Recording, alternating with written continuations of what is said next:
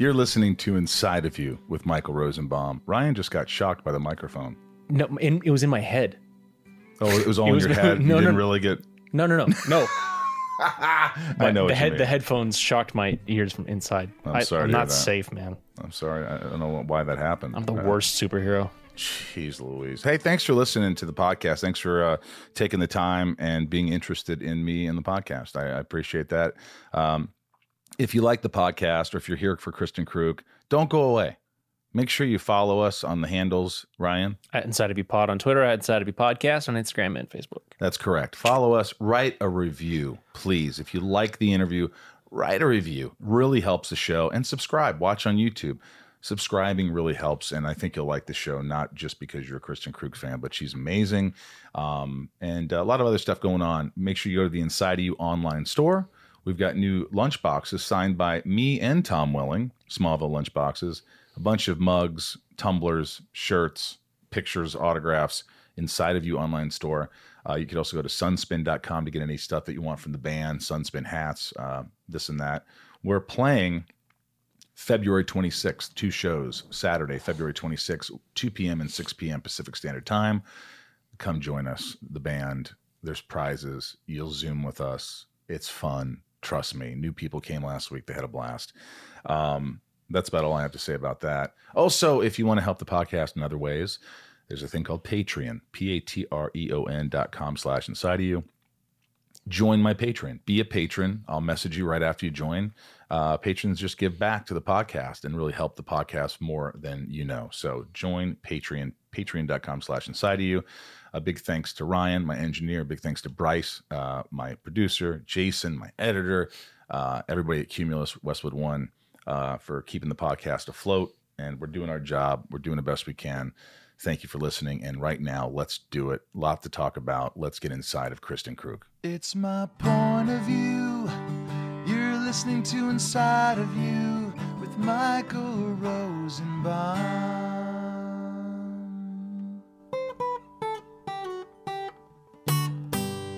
Inside of You with Michael Rosenbaum was not recorded in front of a live studio audience. You look very festive. You have a sort of, uh, what, what are you wearing? I like it. It's kind of like uh, the hills have... It's like a full thing. I like it. What is, what is it? What? How would you describe that? That's It makes me think of the, not The Hills Have Eyes. That's a horror movie. But the other one, the um, The Hills Are Alive with the Sound of Music. The Sound of Music, you mean? Mm-hmm. I I don't I don't know. It's just like a it's like a overalls, but not. I like it. Me too. Where are you? Oh. Where's home? In Toronto. I'm in Toronto at home in my in my office. Now, word on the street is that you might be moving to Vancouver. Oh yeah, you heard about that. Yeah, what's what's that about? Yeah. Why would you want to be closer to your family? Because I, I do. I want to be closer to my family. Aww. And, you know, my sister's got two kids now, and my best friends are there. And, you know, I I kind of miss it. Um, I know it's going to be weird. I've been every day out here in Toronto. I'm like, oh, well, that's not going to be in Vancouver. This is kind of, I'm constantly, Toronto's just much more cool than Vancouver is. Why is it cooler? Um, is it, it's, it's first of all, like, it's good. cold. It's cold in Toronto. It's not right now. I mean, Vancouver's been, the weather, I mean, Vancouver's been horrible, with, you know, with climate change and everything.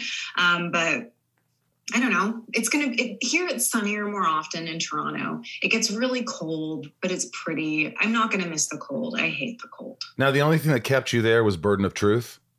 No, I moved out here because I wanted to start producing. And, um, and Toronto's better in Canada for, for that.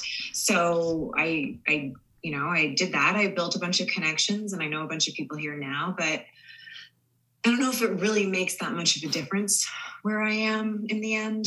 And at least I'll be close to home, you know, with my parents and my sister and her kids and yeah. my friends and the mountains and the ocean and all those things that I love. You know, I was talking to Welling and the one word that came up, first of all, he says hi, he sends his love. Hi, hi, hi, uh, Tom. I feel yes. like I just saw him yesterday. He listens. He, you what? I feel like I just saw him yesterday. You saw him in Paris. Yeah. How was Paris, by the way? You love Paris. I love Paris. You do. Um, it was weird. It was crazy. It was the first thing I'd done, you know, in the midst of COVID. Uh, and it was packed, and, and just the convention was packed. A lot of fans? City, yeah, a lot of people were there. I mean, I would think it was a smaller space because I don't think they had originally expected that many people, and they couldn't get a bigger space. So it was, it was so busy. Um, but, you know, it ended up being fine, and it was nice, and it was nice to talk to everybody. And, and the city itself was wonderful. I was there for like a week afterward, and it was sunny yeah. the entire time, and gorgeous, and the food was delicious, and it was, you know, everything. I you do. For. Your your face lights up when, when I say Paris. It's just. I do. I love it there. I'm, I'm a sucker for the city. It's also just so, it's a quite a, that city changes so much. There are so many people that come in. The, the you know, the food is constantly shifting. There, uh, there's, um, you know, in uh, I can't remember arrondissements right now, but in one area there's like a massive Vietnamese population, so the food is like this. Like there's lots of great Vietnamese food. So I love how this city is constantly changing, and every time you go, it's kind of a new Paris, and, and I really like that. That's great. You know, when you first started doing Smallville, you were kind of like the shy, you were young, you were seventeen. You were, do you still feel, I mean, obviously you're more mature, you're a woman now, you're doing, yeah, obviously. But when you go to do these cons, do you get anxious? Do you get anxiety? Do you feel like, can I do this? Can I, you know, are you, are you better around people? Because I know you love people, but you're also kind of shy and, you know, a little introverted, and you're a reader. I'm a reader. You're a reader. We'll get into that. Um, but um, yeah. So how do you how do you deal with it? Um, how do you approach it? What's your mentality when you go into something like that, a big convention? Well, with like the stuff that we do, the actual scheduled activities, uh, the, you know, signings or the panel or whatever, I really don't find those things too stressful. What I find more stressful is like our free time sitting around with all these Um, you know, other actors, types. Yeah. I don't know. Actory types, like, right. I don't know, you guys, and I feel really uncomfortable, and I don't know what to talk to them about. So that's always the most awkward part. So you're saying you're most comfortable around people, and it's the actors and the that side of it that you're more uncomfortable with. A little bit. I mean, I think for me, it's all about like I know what I need to do on a panel. You know, I get asked. I'm there. There obviously is like I'm not a performer like you are, so I don't feel like, and I don't even feel pressure to entertain everybody. I just feel like I just have to answer the questions. You really don't. You do. really don't feel like pressure to be on. You've never felt like that. Like I have this propensity to, you know, just be on, to be the center of attention, to because that's all I know, and if I don't do that, people will think something's wrong with me. In fact, you'll look at me and go, "What's wrong with you? Why are you quiet?" No, it's true. I would assume something was off. If but I do, but do you feel like it's only a pressure, or do you like doing that also? I think it's exhausting, but I feel compelled to, you know, kind of get out of my skin and just, you know, be more alive and be more alive with the people, like give them a show, give them something they'll remember. And that's exhausting yeah. for me. You know, it's always being on. It's always then you get home and you're like, oh my God, I just want to die. And everybody's like, oh, let's go out for dinner after. I'm like, no, thanks. I feel like yeah.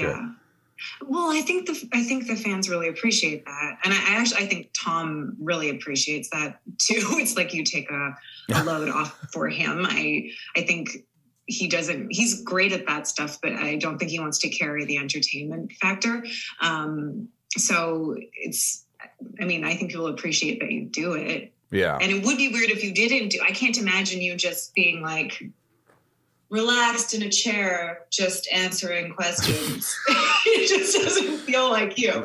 Maybe the older I get, that's what will happen. I'll start to kind of just relax a little bit and not. Uh, I'm fine with that. If you make that decision, I will support you one hundred percent. I mean, I can't be seventy years old and beyond, can I? You can, indeed. And how would you feel about that? See, I'm, I'm, I'm wondering what you think. I'm worried about what you'll think as a seventy-year-old guy doing that. If it makes you happy and it, it brings you more joy than stress, then I would support you being on at seventy. If it brings you more stress and makes your life worse, then I would suggest you just sit calmly. Yeah. But you're enjoying, you enjoy yourself when you go there. You know what you're doing now. You you know how to talk to people. You're you're a good spirit, but you don't always feel like you have to be on. You're just, in a sense, you're just you, aren't you? I try to be. I mean, it's a heightened me. Obviously, I am not. I I, I will. I'm I'm a little more mellow generally, um, but yeah, I'll I I'm mostly just myself. Right, but you know, before I got into this, I was like, Welling says hi, and we were both talking, and then we got off on a tangent on on. Right, sorry. No, it was my fault. But uh, you know, we were like, you know, she's a mystery. She's a very mysterious person. Like we were thinking, who is Kristin Kreuk? You know, what inspires Kristin Kreuk? You know, and I was thinking, uh, you know, why aren't we married? Not you and me. Not like I'm not married. Not, you know, I, there's there's reasons why, but like, you know, you're not married. You're you're you're. When I first met you, you're seventeen, and now you're you're getting older. I'm a lot. I'm still older than you. I still got you beat, but yeah. you're you're approaching forty. Yeah, I guess it's interesting. Like I. I am, I believe in like long-term monogam- monogamous relationships. They're things that I get a lot of joy and meaning out of. It's just marriage itself feels very like constructed by society, and a society that I don't necessarily agree with in every way. Like, I feel like it's something, it's something that's sold to us as a way to find some sort of completion or happiness. And I, and I don't really believe that. I believe it's a myth. And, and I think that, I mean, I, I mean, how, what I've chosen isn't that different for marriage. So, right. Like, it's not like I am planning to just be polyamorous my whole life. Right, right. Like I, I prefer long-term monogamy, but I don't know. I just, it doesn't feel like anything I've ever aspired toward. And in some ways I think that I appear as a very like conservative person, and, and in many ways I am, but I think my little rebellions against what, what I'm sold by my society is what will make me happy. I, I, they, they're just my little rebellions. Now, have you had these conversations with your boyfriend? Obviously, he's like, when he knows how you feel about this, the, he has probably, uh, you know, there, he's like, I'm, I'm, well, I'm fucking never asking her to marry me because I know what the answer is going to be there. I mean, is there sort of that feeling, or is it, uh, but, do you think? But Michael, like it's, it's, we're all, legally we're married. Is that true? Yeah, essentially. Like, common law is the same thing. Is there common law in, this, in you, Canada? Yeah, and in the United States as well, yeah, yeah. I believe. I don't know your laws specifically, but you live right. together for a certain amount of time, and it's essentially the same. You know, you haven't signed one kind of a contract, but you still need to take into account that, you know, if he and I are to split up, he could sue me for a lot of money, you know? Like, it's just, it's the same, right. it's the same thing. Um, yeah. And, and there's still meaningful conversations about commitment and about our intentions. And like all of that feels, it's just the idea of, I don't know, in, in some ways it's as simple as like going, having a wedding, or none of those things mean anything to me. They feel so devoid of meaning. And I suppose that's because they've constantly been presented to me right. as like some sort of a thing that is like of importance, and I just don't. So it. A big celebration to celebrate Kristin Kreuk getting married, and the idea of that is just, yeah, you look at me, you just looked at me like, ugh, no, you don't want to, again, you don't want that attention. You don't want, you don't feel like it's necessary. And it's yeah, not something, because I mean, most, most girls, not every, yeah, wait, say no, that again, no, well, I was just going to say, most women, I think, you know, at a young age, oh, I want to have kids and grow up and be married. And the guys think the same way. I always thought, you know, I'd be married and I'd have kids by now. And, but you know, you have this more mature aspect of like the whole, or perspective of, of what marriage is. And it's just like, you know, I don't know if it's more mature, but I didn't get sold. Like, so my parents never said to me, get married and have kids. That's, that's the way your life should go. Oh. My parents were like, don't get married. Don't get married. Unless you're going to have kids, don't get married. Oh. And it was never, you have to have kids. Right.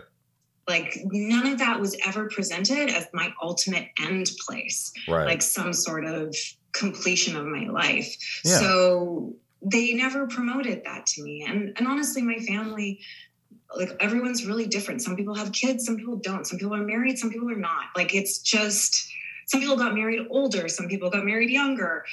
I don't have a family that has all been the same that way. So right. I've been able to look to aunts who chose not to get married and, you know, others who chose to get married but didn't have kids for whatever reason. You know, I just, everyone chose different things. And I feel really free being able to like make decisions. It's a weird place to, to have people think that there's some, some proper end place. And that if you're not right. going towards that, you like yeah. aren't, it isn't correct. And I don't understand that. I don't understand it either. No, it's true. I just, I think, you know, you're right. I mean, what is it? You know, I always think I don't want to be alone. I don't want to be the seventy year old rambunctious guy that goes to conventions and is the life of the party and then goes home and he's alone. I like to find somebody who, but that doesn't mean that I have to get married to them. That just means that I'm with someone. So the whole idea of marriage, and I think your parents are right. I think I have a lot of friends who say, you know, I don't want to, you know, don't get married if you're not going to have kids. So you, have you always thought about, were you always at a, always the mentality of, I don't really want kids. Kids are not for me.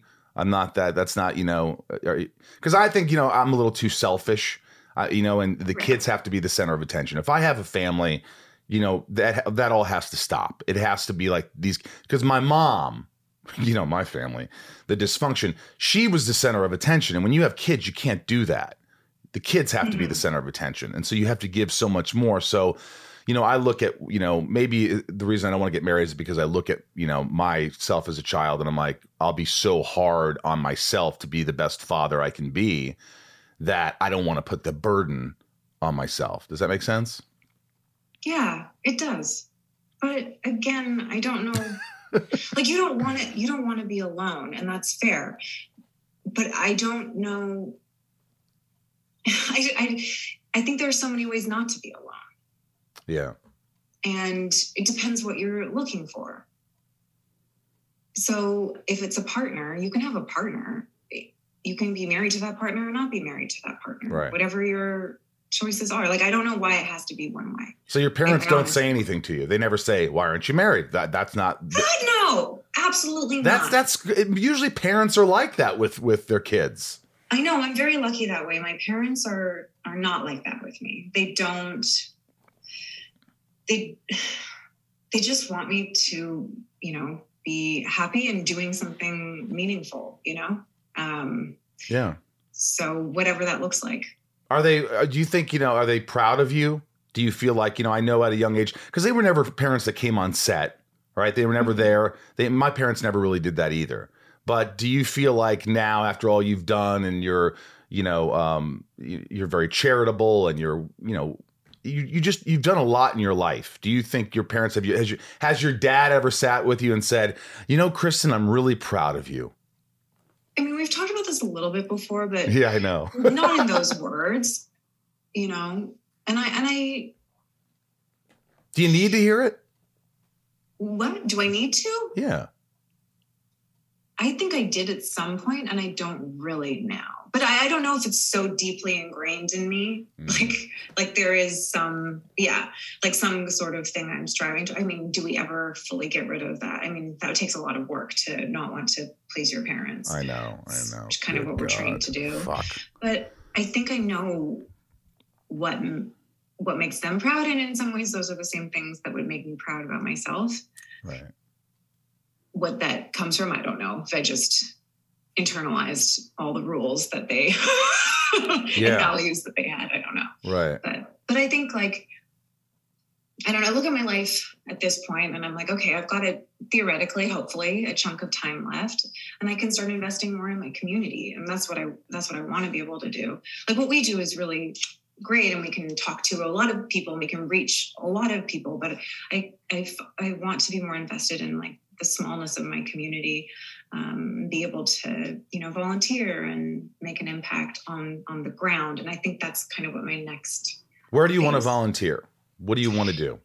Well, I am interested in so many things. And so that's what I need to figure out. I mean, there's um, a few women's shelters in Vancouver that I'd like to work with once I'm there, but also, you know, there are things that I like on the ground, things I'd love to be able to do just with, you know, the environment, um, like I, th- but I have to start to suss out in Vancouver specifically, because yes. I'm going back now. Everyone knows, um, and I just everyone knows. Well, Vancouver's a very big place. B C is a big place, so it's not like they're going to know where you are. But you know, no. yeah, exactly, exactly. You know, I'm not worried. I'm not worried about yeah, that. Worried. But yeah, yeah. So I just need to just get a kind of foothold in my community and feel what's going on. I feel like I know more about Toronto now than I do Vancouver. So. Inside of You is brought to you by Neurohacker, Qualia Senolytic. I just sent some of this to my mother, and she's starting to notice the differences hmm. in herself. And she, because I noticed my mother was always had brain fog and and she couldn't think clearly. And, and you know, and, and I, I was like, well, this stuff works for me. And what's great is I didn't even, they weren't even a sponsor when I started using this. Um, have you heard of Senolytics yet? Well, listen, it's a class of ingredients discovered less than ten years ago, and they're being called one of the biggest discoveries of our time for helping to promote healthy aging and helping to enhance your physical prime. Your life goals in your career and beyond require productivity. But let's be honest, the aging process is not our friend when it comes to endless energy and productivity. That's why I use Qualia Senolytic. As we age, everyone accumulates senescent cells in their body. Senescent cells may cause symptoms of aging, such as aches and discomfort, slow workout recoveries, hello, sluggish mental and physical energy, hello, associated with that middle age feeling, hello. Also known as zombie cells, they are old and worn out and not serving a useful function for our health anymore, but they could be taking up space and nutrients from our healthy cells. Much like pruning the yellowing and dead leaves off a plant, Qualia Senolytic helps remove those worn-out senescent cells to allow for the rest of them to thrive in the body. And you just take it two days a month. That's it. The formula is non-G M O, vegan, gluten-free, and the ingredients are meant to complement one another, factoring in the combined effect of all ingredients together. And they must believe in their product because they have a one hundred day money-back guarantee. It's pretty amazing. I felt higher energies. Uh, I feel uh, more focused, um, younger. I have to say, because a lot of these things make me feel younger. I feel more uh, productivity happening in my life, a little more enthusiastic. Help resist aging at the cellular level. Try Qualia Senolytic. Go to neurohacker.com slash inside for up to one hundred dollars off and use code INSIDE at checkout for an additional fifteen percent off. That's neurohacker.com slash inside for an extra fifteen percent off your purchase. Thanks to Neurohacker for sponsoring today's episode. These statements have not been evaluated by the Food and Drug Administration. The products and statements are not intended to diagnose, treat, cure, or prevent any disease. Inside of You is brought to you by Neurohacker, Qualia Senolytic. Let me tell you something. If you haven't tried this, you are missing out. I just sent this to my mom. I have it. I use it. It's a product that I didn't, I, they weren't even my sponsor when I was using this. And I was like, wow, why do I have more focus or energy? Why do I feel better? Why do I feel different? It's because I take Qualia Senolytic, Neurohacker. Look, if someone would have told me, Ryan, that there are science-backed ingredients that could help me feel fifteen years younger in a matter of months, I wouldn't have believed it. But uh, I tried Qualia Senolytic, and the rest is history. As we age, everyone accumulates senescent cells in their body. Senescent cells may cause symptoms of aging, such as aches and discomfort, slow workout recoveries, sluggish mental and physical energy associated with that middle-aged feeling. Also known as zombie cells, they're old and worn out and not serving a useful function for our health anymore, but they could be taking up space and nutrients from our healthy cells.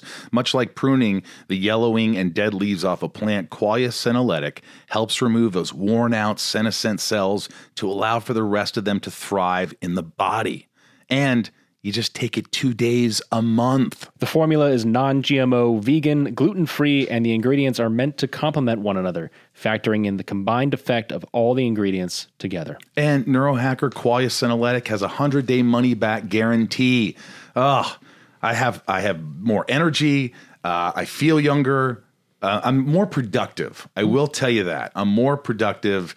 And uh, I feel like I have, uh, you know, I'm, I'm I'm more enthusiastic about my life. I definitely feel that, and uh, for me, the aches and pains are less lessened by this, so that is a real important thing for me. Help resist aging at the cellular level, folks. Try Qualia Senolytic. Go to neurohacker.com slash inside. Neurohacker, N E U R O H A C K E R, neurohacker.com slash inside for up to one hundred dollars off, and use code INSIDE at checkout for an additional fifteen percent off. That's neurohacker.com slash inside for an extra fifteen percent off your purchase. Inside of You is brought to you by Rocket Money. If you want to save money, listen up. I don't know how, how to tell you this other than f- this really works. Ryan went through this. Mm-hmm. We have so many unwanted subscriptions that we forget we have. And, uh, you know, there's so many apps nowadays that we just get lost. And, you know, I'm not very app savvy. And, you know, I'll watch a streamer, and then the next thing I know, I forget that I just watched one show and I'm still subscribed to this after six months. With Rocket Money, they take care of you. Rocket Money is a personal finance app that finds and cancels your unwanted subscriptions, monitors your spending, and helps lower your bills so that you can grow your savings. Why don't you say, did you know that nearly seventy-five percent and end at... Did you know that nearly seventy-five percent of people have subscriptions they've forgotten about? Yeah, I'm one of those people, Ryan. And between streaming services, fitness apps, delivery services, it's never ending. Thanks to Rocket Money, I'm no longer wasting money on the ones I forgot about. With Rocket Money, I have full control over my subscriptions and a clear view of my expenses. I could see all of my subscriptions in one place, and if I see something I don't want, Rocket Money can help me cancel it with just a few taps. I love the dashboard and how it shows me this month's spending compared to last month. I like doing that.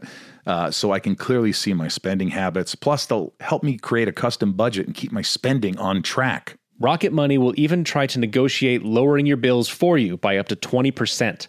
All you have to do is submit a picture of your bill, and Rocket Money takes care of the rest. They'll deal with the customer service for you. Rocket Money has over five million users and has saved a total of five hundred million dollars in canceled subscriptions. That's simply astonishing. Saving members up to seven hundred forty dollars a year when using all of the app's features. So stop wasting money on things you don't use. Cancel your unwanted subscriptions by going to rocketmoney.com slash inside. That's rocketmoney.com slash inside. rocketmoney.com slash inside. What was it like? Um, you Burden of Truth is done, right? Did that upset you? Were you upset that it got canceled? No, we wanted it to end. There was no more story to tell. Really? There's always a story to tell, isn't there? No, there isn't. That's what the I fans disagree. will say. The fans will say that. They'll say there's always stories to tell. Yeah. Yes, I suppose that's true. But um, the stories that we wanted to tell were were kind of done. It, it was a, a show that hinged a lot on uh, cases that revealed personal. It kind of had a finite structure to it.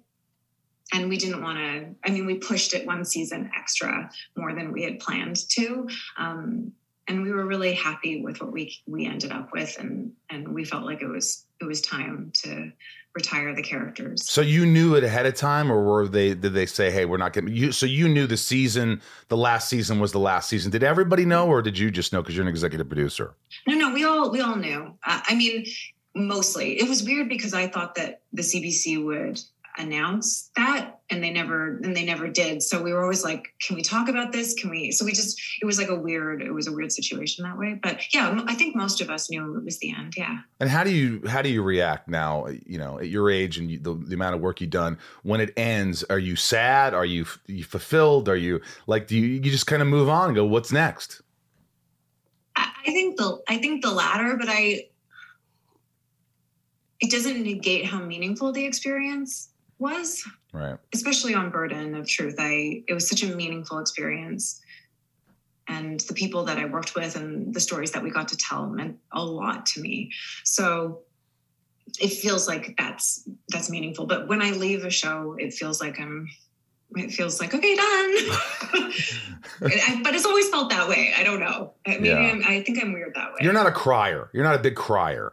I I am. I'm a crier, but I I don't know that I cry about.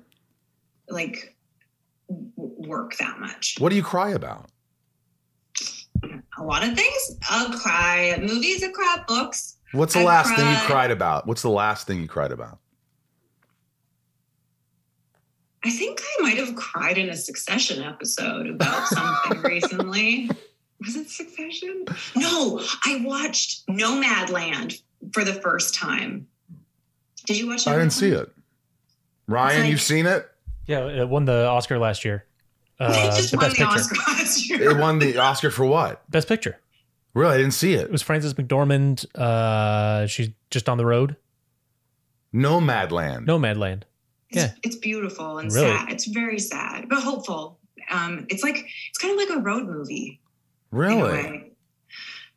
Maybe not in a way it is. It seems like a road movie to me. It was beautiful and about America and about um, like mortality, but also like the effects of capitalism and how capitalism fails us as a society and the people that get left behind and how you find meaning in right. your, when you become useless to society, that a society that values you for your ability to produce. Yeah. Are you an ugly crier? Or are you like just kind of like, oh, you know, I mean, when's the last time you had an ugly cry, Kristin? Because I have some of those every once in a while. It's been a long time. A long time. You know, those just like, I can't, I can't get it together kind of cry. Yeah, it's been a very long time, very long time since that's happened, Thank- thankfully, because that normally happens when something intense has happened. Yeah, exactly. Uh, Jack Reacher. Are you going to be in Jack Reacher? I am in Jack Reacher. Yes, I am. How big of a part in Jack Reacher? I mean, like half the episodes. Half it's the like, episodes? I had no idea. Yeah, I, it's not like I'm like on the lead cast or anything. I just, I'm in like half the episodes. It's a, it's a, I got, I have a, you know, Georgian accent and I'm. A Georgian accent? Yeah, correct, yeah. Like Atlanta, Georgia or Georgia? The. Yeah, it's a little more, it's a little more thick. Because I couldn't find I couldn't find the perfect balance on the Georgian accent, um, but she's still like an educated woman, right? Uh, but but she uh, I can't give away too much. There's like a twist, but right. yeah, it was it was a lot of fun. It was it was weird. It was weird, but it was really fun. I've never heard you. Oh, that's not true. You had an Indian accent. In, in something. I did. Right. You did that. You did that very well. I, but I let, had a British accent and Ben Hur, I had a British accent. Yes. I did a British accent for a video game. What's the easiest accent that comes to you that you could just jump into at any time?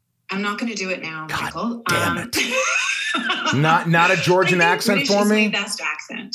Like when I say British is a very like London night, like not like, I am not that good at accents. I'm fine at it. Do you it's have fine. to really work at it? Do you have to, is this something you get a, a voice coach and really sit down with them and, yeah, and work? I'm great with sounds. I'm, I'm, I'm really good at like, I'm great at mimicking sounds. So I'll work with a coach and I'll learn it fairly quickly, but there are some sounds that are just tough in every accent, just because my, my, the way that I speak English just doesn't translate that well.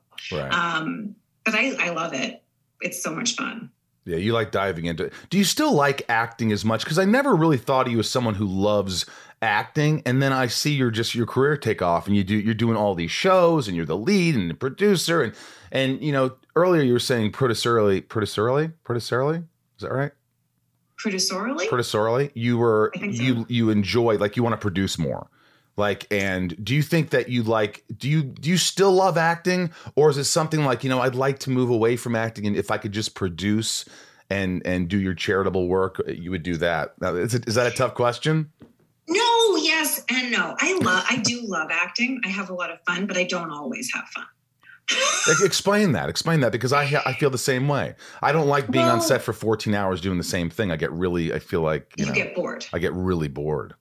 Right. I don't get super, although I haven't worked on a big budget production for a long time. So except for Reacher was like, a, it's, I have a lot of money. Um, yeah.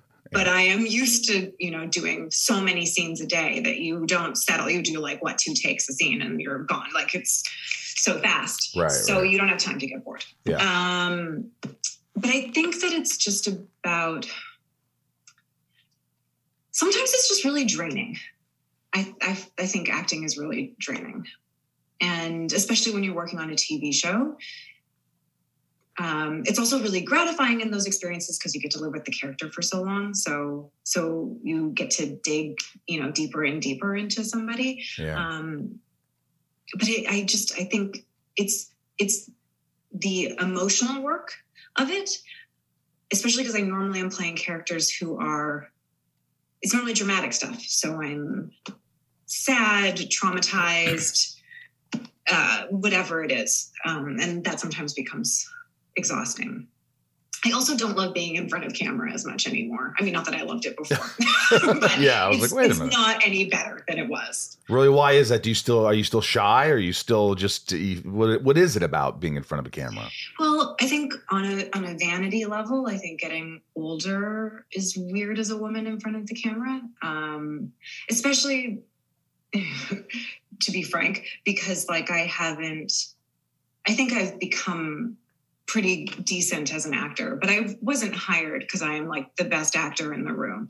So when you kind of get cast in a pocket of being pretty or, or whatever it is, it's like a weird thing to, to go through the process of aging in front of a camera. And in many ways I, I like it because I feel confident enough to let myself do that.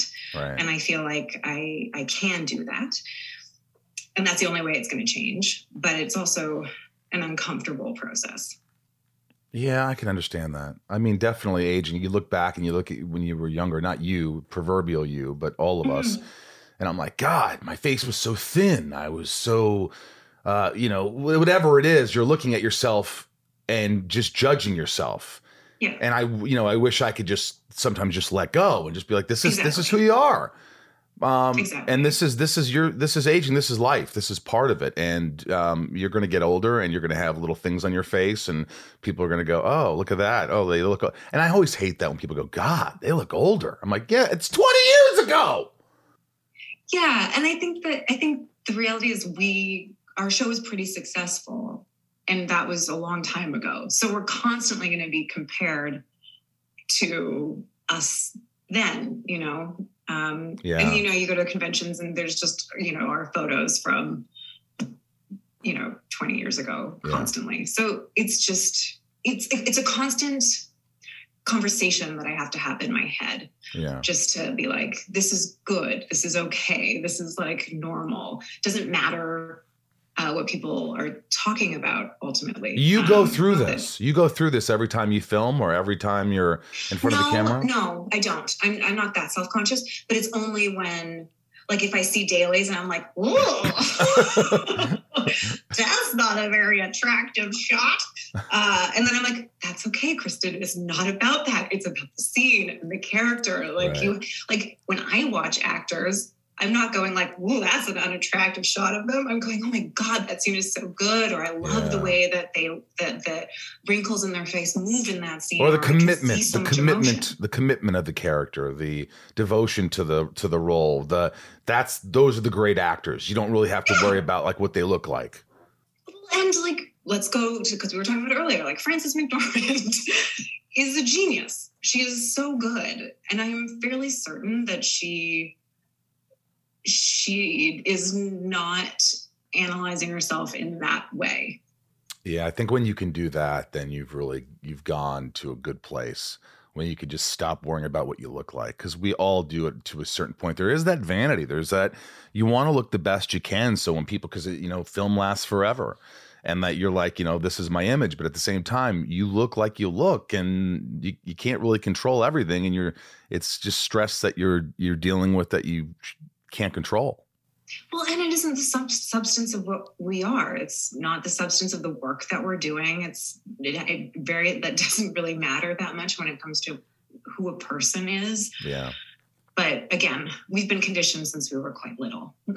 That's very true. How do you um prepare for a role? Do you think that now that you're getting older that you have to be on top of your game with exercise and learning your lines and things like that? Have you changed anything or, or what, mm-hmm. what, how- I've changed tons. I didn't know anything when I started. I've, it's taken me all this time to kind of patchwork together some sort of a, a process. I mean, I love research. I love school.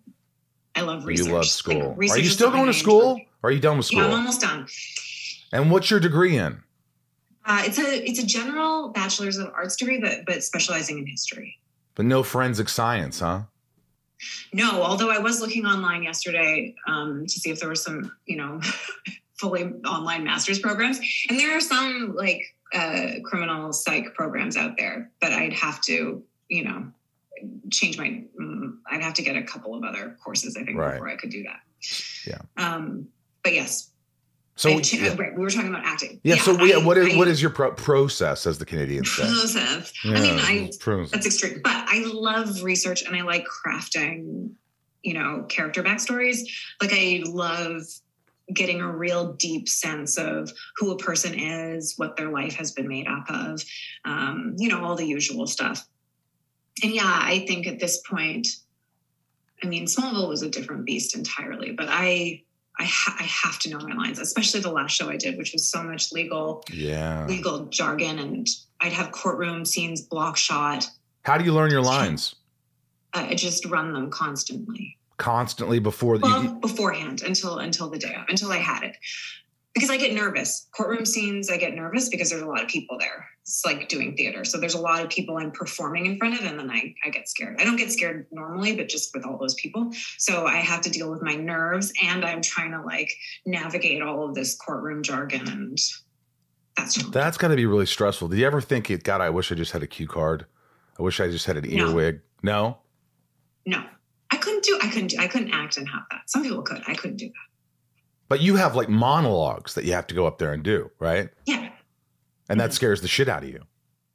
When I'm in front of people, yes, absolutely. Because it, the more people there are in a scene, the more, and if they're moving, the more it takes to reset the scene. If I'm by myself, if you and I have a scene where we're in a two-hander and I have to like yammer on at you forever and I and I fuck it up, I can just go back. But if there's like a bunch of people and we're all doing stuff, there's props, we have to go, it takes so long if you mess up to backtrack. Right. Um, and people lose their concentration because they're background f- performers and you fuck up and people laugh and then you've got to like get everyone concentrated again. It's just mm. too much. Inside of You is brought to you by Nutrafol. Nutrafol is the number one dermatologist recommended hair growth supplement, with over one million people seeing thicker, stronger, faster growing hair with less shedding. And look, hair thinning impacts a lot of us, myself included. In fact, over half of us will experience hair thinning at some point in our lives. It's not only common, it's normal. Join over one million people who are doing something about it with Nutrafol. Nutrafol helps support hair growth from within by targeting possible key root causes of thinning: stress, hormones, environment, nutrition, lifestyle, and even metabolism. Does the craziness of everyday life leave you stressed and shedding? Since having kids, have you started seeing a little more of your scalp? Has menopause impacted your hormones and your hairline?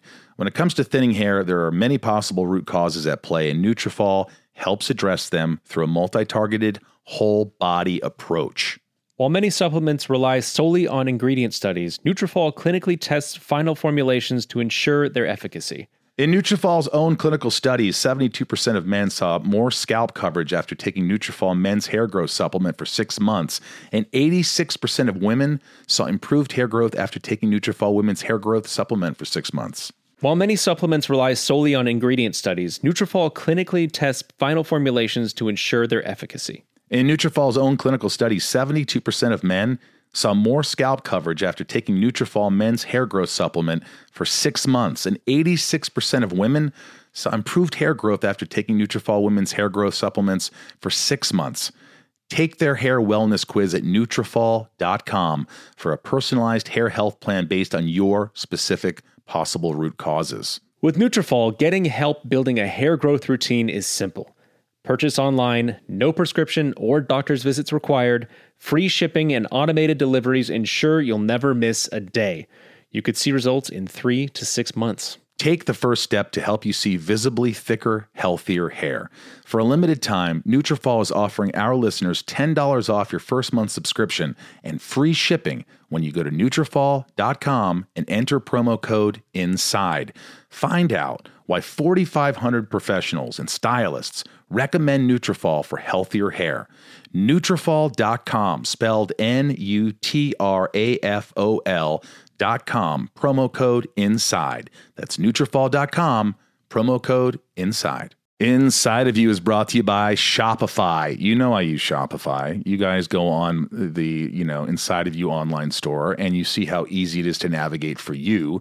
It's so amazing. Shopify, I can't think of anyone else that would do this Uh, the right way like Shopify does. Shopify is the global commerce platform that helps you sell at every stage of your business.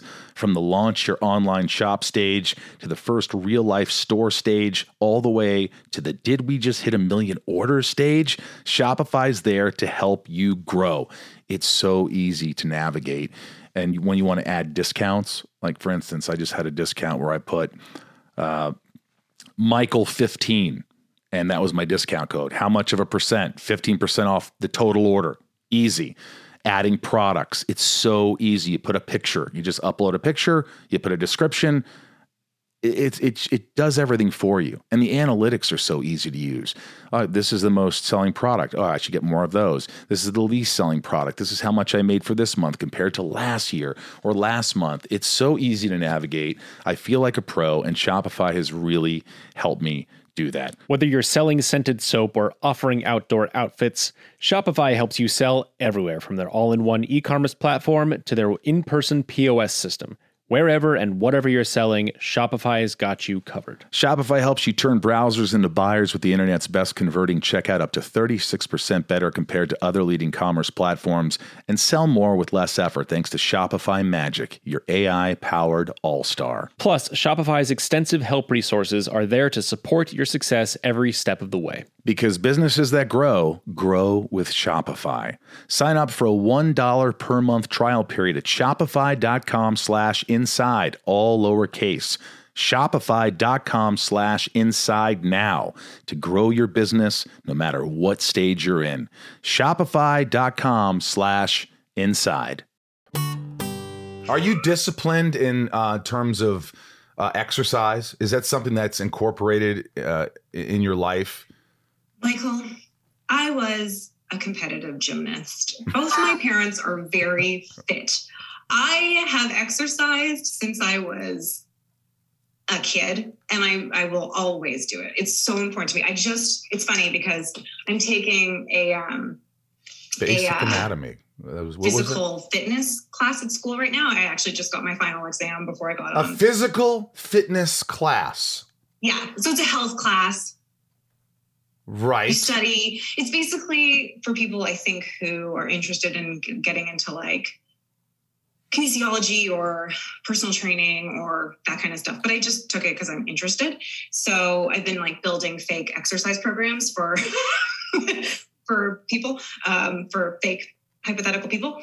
And do one for and me. I, and I, you want me to create a program for you? Yeah, but yeah, that would be great. But you already work out. I mean, I don't work out very much. Probably a couple times a week. You need to be but... getting, mostly, Michael, you just need to make sure that your cardiovascular health is really good.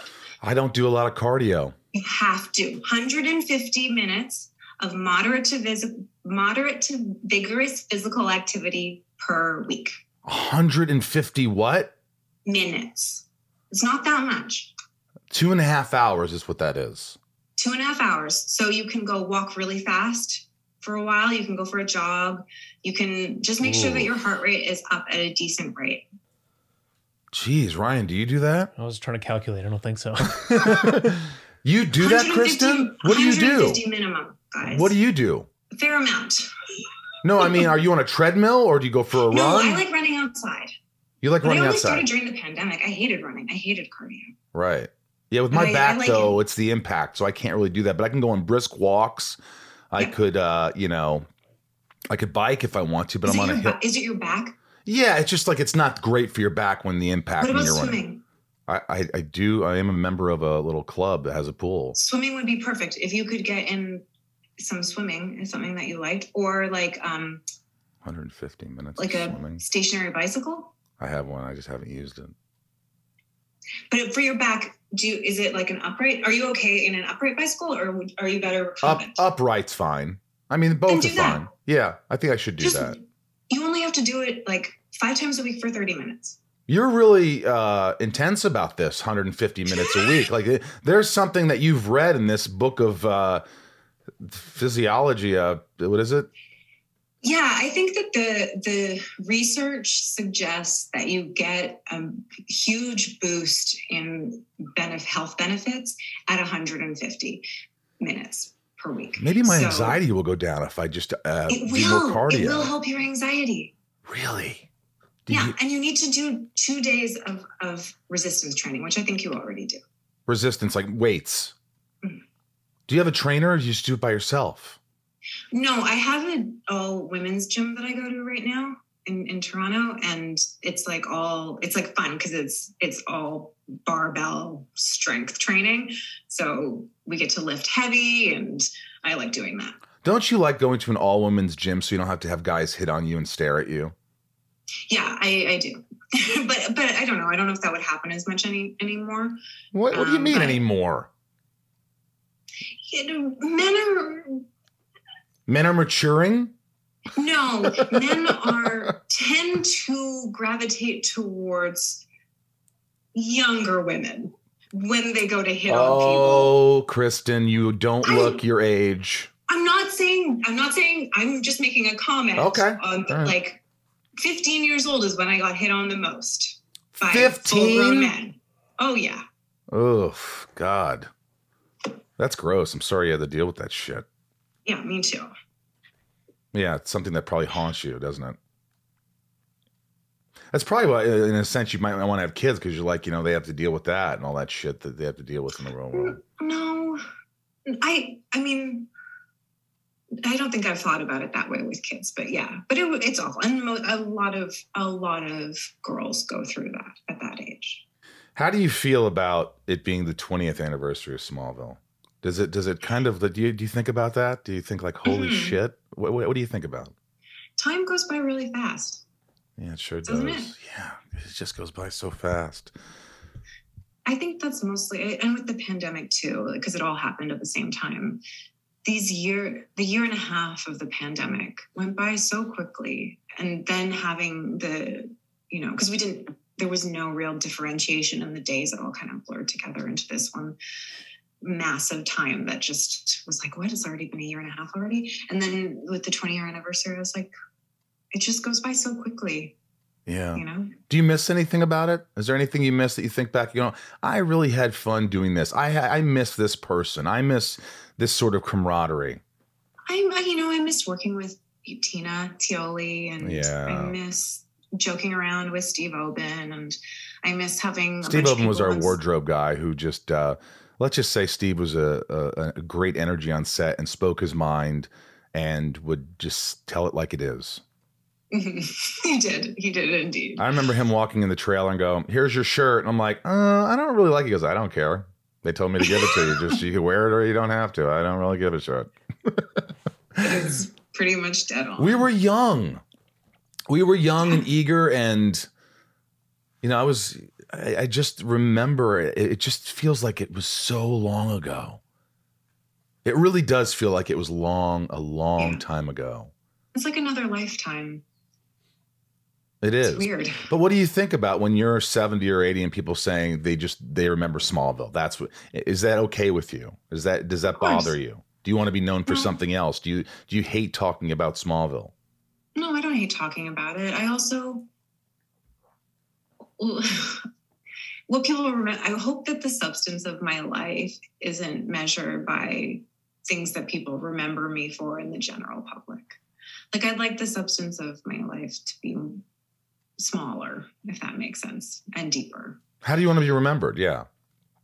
I, I don't know. I've never, I've honestly never thought about how I, because I'll be dead. but, but I do, I, I want to have built meaningful relationships and made some sort of positive impact on those closest to me. I think that's it. I, I don't. And the world. I, I think that you are someone like you want to help with women's shelters. You're always, whenever I talk to you, you're always looking how you can help, how you can help someone's life. I think that that's always been a part of you. Yeah, that has, that has been a part of my life, and it's, you know, been, it was derailed slightly. Um, and then I feel like I'm coming back, finding my way back to understanding what that means for me. And, and going to school has been really helpful for me to, to get a better grasp on the lay of the land and, yeah. and have a deeper understanding of where we're at. Would you ever do a, would you ever come back to the D C universe, or would you do Marvel? Would you do a Marvel movie? Would you do a D C movie? Would you come back on a, on a show like Arrow and play a character? Would you, is it something that you don't really think about? Is it something that you would consider, or is it, uh, you know, how do you feel yeah. about that? Well, we get asked that question a lot, mm-hmm. right? Yeah, I, I get um, asked that all the time. Yeah. So I would never, I mean, it would depend what it was, obviously, but I'm not like immediately opposed to it. Do I struggle a little bit with how much Marvel's taken, like taken hold of the cinematic world? I do a little bit. Yeah. Um, but, you know, people have fun and they love it. And I think, like I said, that's what's, that's what matters. So, but yeah, I wouldn't say no to something like that. I'd, I'd want to know what it is. I couldn't say yes or no until I knew what it was. What's a character that you would like to play? What's a character, the kind of character, if you were going to be a superhero, what would it be? Super, could I not be a superhero? Okay. What about a villain? Yeah. I'd I mean, to be a villain. Okay. w- w- would you rather be Lex Luthor than Clark Kent? Yes, I would. I would. As an actor, that would be really fun. You had a really fun role. I've always thought that the villainous roles were really fun. More like complex. You, a little, there's a little more freedom. Yeah, I always felt like you thought, oh, Lana. Lana, what is she moping about this time? Like you always felt like I want her to be strong and I want her to be this. And, you know, it it it, it took a long time for that to sort of evolve. It did. And I loved it when it did. It was really, I think as an actor, like that's what's fun is being able to play like secrets and hide stuff and manipulate and Ooh. Not present exactly what you're feeling. That's what's fun in acting is kind of all of those layers. Yeah, I'd like to see you as a dark character, someone that's just kind of vicious. vicious and conniving and just so out of character. That would, I mean, have you gotten to play something similar to that? Because you've played some great characters, but have you ever gotten to do something where you dive in and play something really dark that's against everything you know, morals, et cetera? I mean, broadly, Smallville gave me a few opportunities like that, but they were so broad. They were really kind of arch, you know, not kind of nuanced looks at that.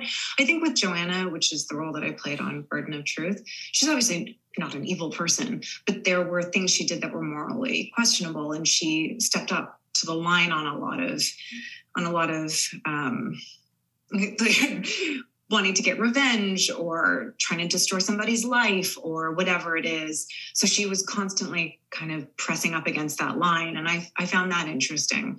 Um, And I guess that's villainous behavior in some some ways, the morally questionable gray areas that right. people flirt with or or justify moving into. Would you play if a producer called you and said, Kristin, I need you to gain about twenty-five pounds, twenty pounds, yeah, and play a character like Charlize? I don't know how easy that would be for me. Yeah, actually. I don't know either, but I'm just saying like a Charlize Theron kind of character and monster. Oh, yeah, like absolutely. A, I would love that. You would love that. Yeah. You would just stop working out, stop your one hundred fifty minutes of cardio. Well, there are some, like it would be fine, but I also think that it's not great on people, actors' bodies to, no. to gain a ton and to lose a ton. That's like really un, unhealthy generally. But I mean, if it was something great, yeah. Actually, it's funny. I was watching, um, last night we were doing a contemporary Jane Austen movies. Okay. Right.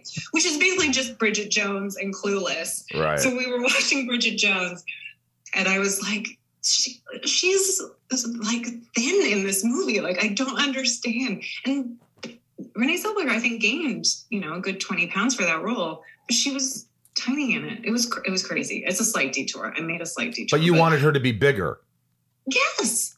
In the book, she's bigger. I never read the book, but from what I understand, she's supposed to be chubby. And uh, I didn't think she was chubby at all. So you're but willing to be like, chubby. You're willing to be chubby. You would be chubby. You would do anything if you love the role. Yeah, if it was healthy. I, I would never want to hurt myself for a role. I'm hmm. not that committed. Because there's some roles, there's like that guy on Walking Dead, they say he would, you know, he did, I'm not going to say his name, but like, you know, he didn't shower a lot. He smelled on set. He wanted to be that kind of character. Could you see yourself doing that? what's the point? Isn't that what makeup's for? Touche, touche. That's, I think. Uh, I get it. If an actor, if that's their process, I commend you. I am not that committed. I will never be that committed. But I love that people are that committed. Sometimes it's tough to work with, but I, I just, if that's how you get the results, and I get to watch an incredible performance, you do you, as long as uh, yeah, it's not harming yeah. anyone else. I would love to one day, like, I don't know, either cast you or see someone cast you as a role that's just completely out of character for you, that you just, I think you'd be really good. And I think you would dive in Thanks. pretty hard. It would be fun. I, I that'd be great.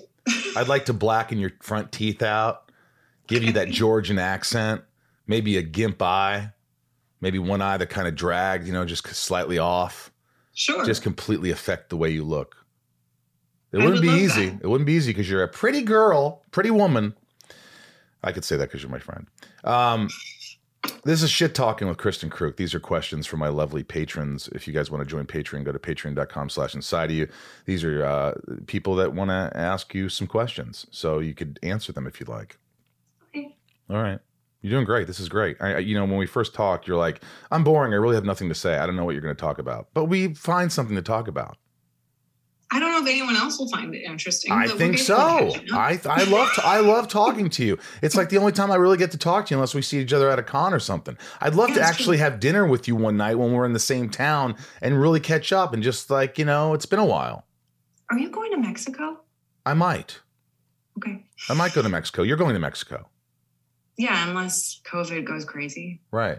Are you going to Australia?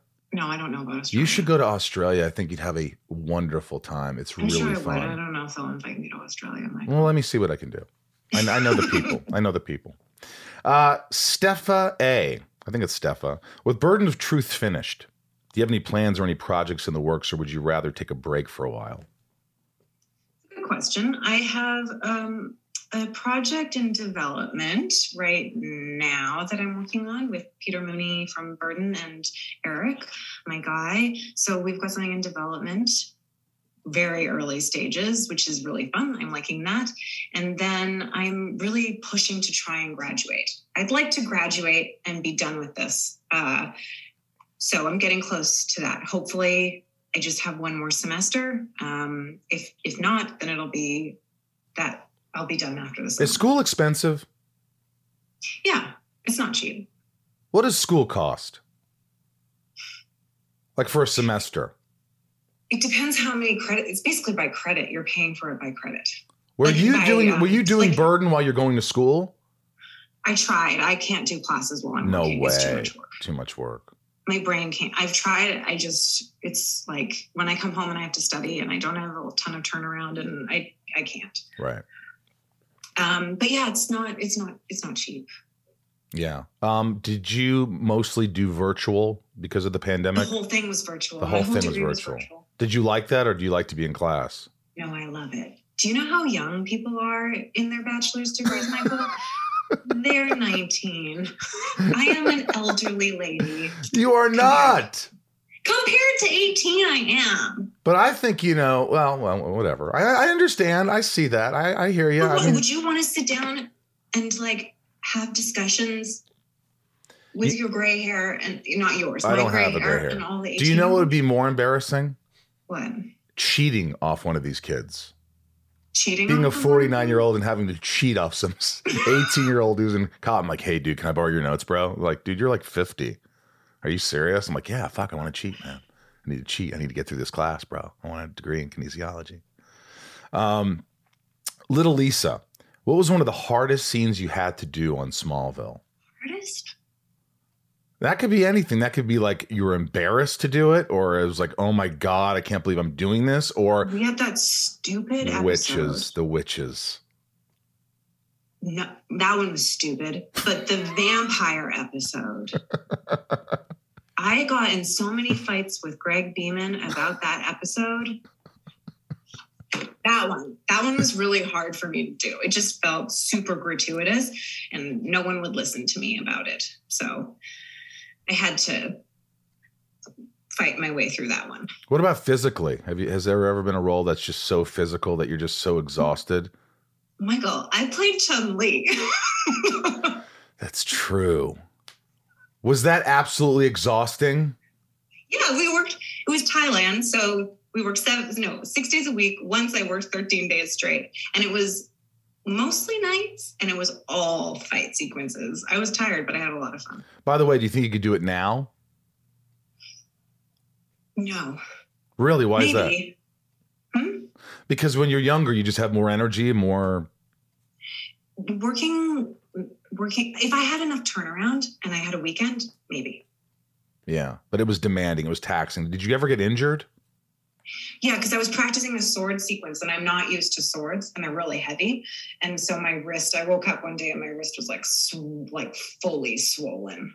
And I just had to, but that's the only injury I, I got on that production. Right. And I did crazy stuff. I jumped off of things with like on wires from, um, what are they called? The, the cranes on the in the harbor.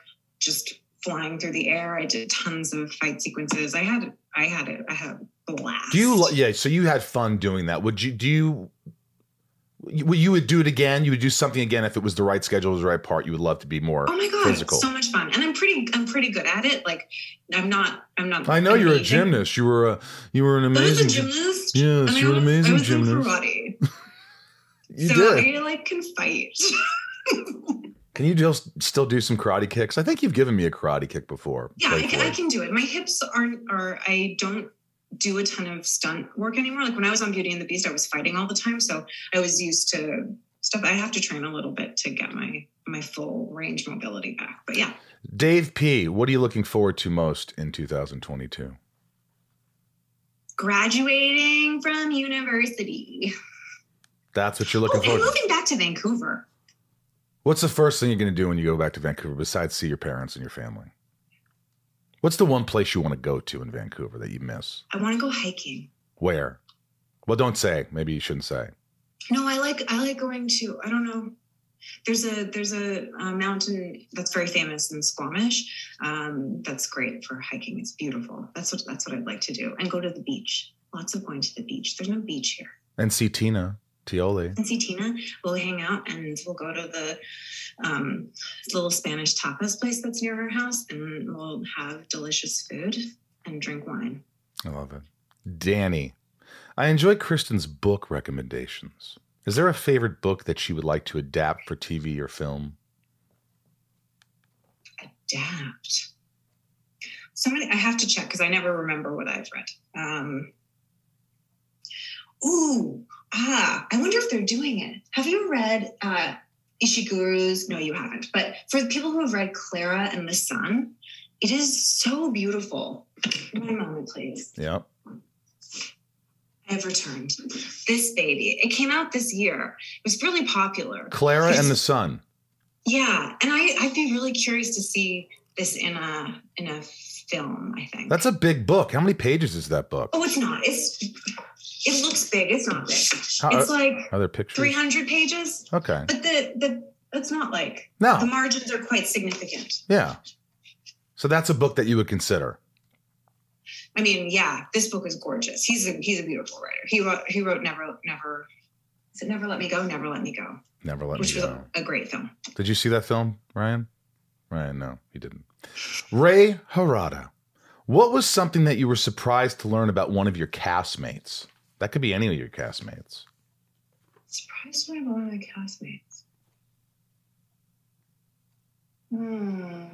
I think originally I was surprised that Erica grew up in like rural Alberta in a very religious family. I didn't know that. You talked to her. I don't remember talking about that. Yeah, she did. Really? Yeah. I'm going to have to bring that up when I talk to her again. Yeah, it's really interesting. Yeah. I think it's interesting.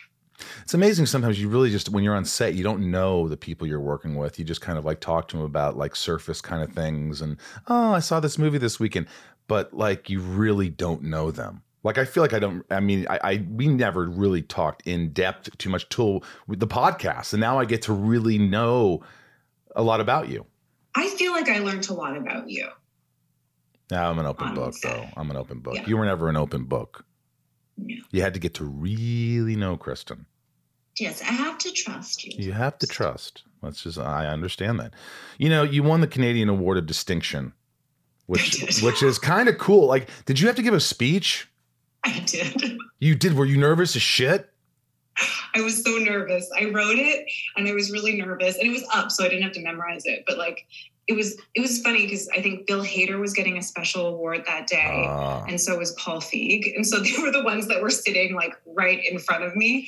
But I was very nervous giving that speech. That's an honor, though. How cool is that? Yeah, it was lovely. I felt very honored. I don't think I'll ever win a, an award of distinction. No, it's gonna, I just don't think that's an award that's going to be in my uh, on my. Uh, do you you have the award? I do. It's up there. Oh, nice. I get it, but it's too high up. Yeah, it's it's okay. Like People's Choice Awards. Oh. I've also won People's Choice Awards. Uh, I never won a People's Choice Awards either. Look at you.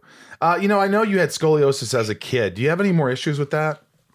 I mean, I still have it. It doesn't go away. What is it? What happens when you have scoliosis? I mean, do you have any kind of back? It's a curvature of your spine. Right. So normally, it depends how bad it is. Some people have to get surgery. I never had to get surgery. Mine's like mild to moderate.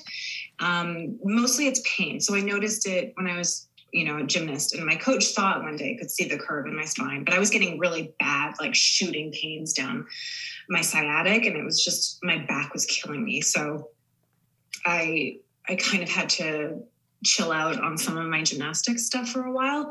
But as an adult, it doesn't really bug me unless I'm stand. Like if I go to a museum and I'm walking around for hours and standing, it's my lower back gets sore. Right. But mostly they always told me just stay strong and it'll be fine. So that's what I do. Solid core. I have mild scoliosis as well. Do you? I do. Very, very mild. I have a, a little thing called spina bifida something, a culta. That's just a slight little thing that's there. It's a slight, but uh, you know, I've had, you know, all the, all the shit that I've gone through. But um, hey, Kristin, do you, uh, do you, you, you don't go to therapy, do you? Have you ever gone to therapy? I haven't. I, that's I all right. I'm not judging you. Wary of these kinds of things. Not that I don't think people should go to therapy. I think it's great. I just... For you, it's not something that you, you know...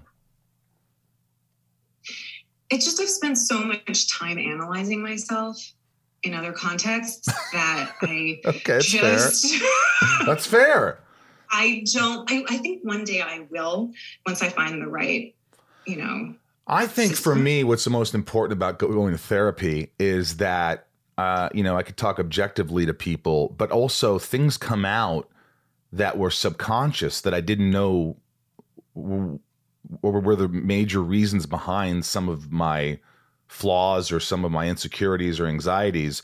And so things come out that you're like, oh, that's what's causing that. So there's more of an understanding of why I do the things I do and where I've been and what I've become and evolution and all that stuff. So that's that's kind of that's what's helping. What kind of therapy do you do? Do you do like C B T? Yeah, cognitive behavioral therapy. Okay. So that's like, you know, um, and I just try, I'm trying the somatic therapy. Oh, interesting. I've what, heard about it. Yeah. yeah, it's interesting. And she, you know, she was like, the other day we're having a, it's obviously a Zoom, but she said, if you put your right arm under your armpit, and right hand under your arm, under your left armpit, and then your other, your left arm just below your shoulder, mm-hmm. and kind of just hold yourself for a minute. It kind of calms you. And she had her reasons for doing it. And I started to do it. And I really started to feel calm. It's almost like you're holding yourself, like you're giving yourself a hug. It's weird. But like, I just started this, so I can't really talk in depth about it, but yeah. Somatic therapy. Um, yeah, there's so many, there are so many options therapy wise. Yeah. Having studied a bunch of like entry level psych at this point, there's just, there's just so much you can do. Yeah. Was there anything else that you, anything coming up or anything that I should know about that I haven't mentioned? No, I don't think so. I think you're pretty much, well, I'm, I love that you talk to me and you're always so open. You could easily say, you know, I, I don't want to do it. And I would understand. But, you know, it's like I don't, you know, it's like every year I'm like, I got to catch up with you. And some, uh, but I really, I really enjoyed this. And I really, uh, I thought it wasn't boring at all. I hope people think, feel the same way. I don't think you're a boring person. I think you are, like Tom said, a little bit of a mystery. I think you'll always be sort of a mystery. And I wish I was a mystery, but I'm not. I'm really, I, I'm not a mystery once you know me. It just takes time. And I don't see you guys enough for it to be, especially like, Tom, I've hardly talked to Tom like yeah. ever in the, in the span of our many years of working together. We haven't had a ton of conversations. Well, one thing's for sure. We both really like you. We both really, oh, nice. yeah, genuinely like you. And it's nice to have worked with someone for so long. And even though there's some distance and we haven't seen each other a lot, to still, you know, care for someone and, and appreciate them for who they are and respect them. And that's uh, that's what we have for you. So I Thank especially. You. So thanks for talking to me again today. Thanks, Michael. Yes, this was great. Um, Are I'm, you off to go play now? No, we're going to do some ads for the show because the ads keep us afloat. But are you going to Disney World? Oh, yeah. Disneyland? I'm going to be going to Disney World soon with some friends. And, you know, I like to be a kid and go on rides and just forget who I am for a few days. So that will be nice. And I got a Christmas tree, but it's dying. I don't know why it's dying. I water it. How long ago did you get it? And then my, well, probably ten days ago. And then my grandmother's like, why do you have a Christmas tree? You're a Jew. I'm like, oh, I'm not really practicing. And I think Christmas is cool. I like Christmas trees. Why the fuck can't I have a Christmas tree? She goes, I don't care what you do. You can have a Christmas tree. So anyway, um, I love you, girl. Thank you so much for, for coming on again. Thank you. Thank you. Thank you. All right. I'll talk to you later. Have fun. Bye. Bye. Ryan, say goodbye to Kristin. Bye, Kristin. Bye. I mean, there's not a sweeter person. There really isn't. You got lucky with that co-star. I mean, yeah, she could have been, like, think about it. She could have been a pain in the ass. I was the pain in the ass. She was just delightful. She's always delightful. I love having her on. People are interested. People love her. They do. So, Kristin, if you're still listening, which you probably won't listen to this podcast, I love you, and I appreciate you, and uh, you're coming back next year. So get ready. Um, thank you guys. Again, if you want to get anything from the Inside of You online store, go there. New lunchboxes signed by Tom Welling and myself, Smallville lunchboxes, a bunch of other great stuff. sunspin dot com if you want to get tickets to the next Sunspin show, which is February twenty-sixth, two p.m. and six p.m. Pacific Standard Time. It's going to be a blast. And um, Patreon. Join Patreon, the lovely Patreon that really helps the podcast more than you know. So if you want to give something, go to Patreon, P-A-T-R-E-O-N dot com slash inside of you. Thank you, Kristin Kreuk, for being a great guest. How you doing, Ryan? I'm doing okay. I've yeah. recovered from being shocked inside of my head. Yeah, you did. You were shocked wasn't inside. Worried about me. Yeah, I was worried about you for a yeah, second. I'm, I'm good. Is it weird that I got worried about the next guest who's going to wear those headphones? I'm wearing I'm wearing my same headphones. Okay. So. It's all me. I just I I generate a lot of static electricity, especially these days. It's so hot in L A right now, and I just cannot stop shocking myself. Oh, uh, well, what are you going to do? What are you going to do, buddy? I got to stop listening to Shock Jock Radio. Shock Man, Jock Radio. All right, let's give a shout out uh, as one of the top patrons. You get a shout out on the podcast every week. So these are the top patrons. Let's shout them out. Nancy D, Leah S, Sarah V, Little Lisa, Yukiko, Jill E, Brian H, Nico P, Robert B, Jason W, Kristin K, not Kristin Kreuk, Amelia O, Allison L, Raj C, Joshua D, C J P, Jennifer N, Stacy L. Correct. See if I just throw it out there, he's going to get it. Jen S, Jamal F, Janelle B, Roger. Uh, and Hammerstein. S. Kimberly E, Mike E, Eldon, Supremo, ninety-nine more, Amira, Santiago M, Chad W, Leanne, P, Janine, R, Maya, P, Maddie, S, Belinda, M, N, N is correct. N is correct. Uh, where is that one? Chris H, Dave H, Spider-Man Chase, Sheila G, Brad D, Ray H. That's Ray Harada. Uh-huh. I know that. Tabitha T, Tom N, Liliana A, Michelle K, Talia M, Betsy D, Chad L, Rochelle, Marion, Meg K, Dan N, Angel M, Rhiannon C, Corey K, Super Sam, Coleman G, Deb Nexon, Michelle A, Jeremy Piven C. Correct. Jeremy C, Cody R, Gav Inator, Gavinator, David C, John B, Brandy D, uh, Four. Yvor's correct. Camille S, V C, Joey M, Willie F, Christina E, Adelaide N, Omar I, Lena N, Eugene and Leah, Chris P, Nikki G, Corey, Patricia, Heather L, Jake B, Bobbitt, Ed A, Abol, Abol F, Joshua B, Abol. Did I say that right? I hope I did, because she messaged or they they messaged me, hmm. and I was messing the name up. Abol, Abol, Abol. Mm-hmm. Tony G, Joshua B, Sean R, and Megan T. Those are the top tier patrons. They give back in more ways than you can believe. Keep the podcast afloat. So if, again, if you want to give back, you can go to patreon.com slash InsideOfYou. This is always a treat for me, uh, having these guests open up about their lives. Spread the word if you like it. Um, you know, just get the word out there. There's so many podcasts to listen to, Ryan. There's so many podcasts that, you know, I'm just blessed that people are still listening to mine. Hopefully they find it interesting and they get to learn about people. It's not just Hollywood bullshit. It's it's real stuff, hopefully, and, you know, real people. And uh, that's all you can hope for. And a little bit of Hollywood bullshit. A little Hollywood bullshit. But, like, ultimately, it's just about a candid, open conversation about, like, hey, man, you know, what's going on with you? What happened to you? What? Where are you? What are what you happened doing? to you? What happened to you? It is a lot of that. It is. Uh, but I hope it doesn't get old, and I hope you stick with me, and I really appreciate it. Thank you for allowing me to be inside of each and every one of you. I hope your week is beautiful. Um, I'll see you next week, Ryan, mm-hmm. from the Hollywood Hills in California. I'm Ryan Tails. And I'm Michael Rosenbaum. A little wave for the camera. We love you, and... Uh, thank you for allowing me to be inside of each and every one of you, like I said, and I'll I'll talk to you before you know it. Right, Ryan? Mm-hmm. we'll, we'll talk again. Mm-hmm. All right. See you.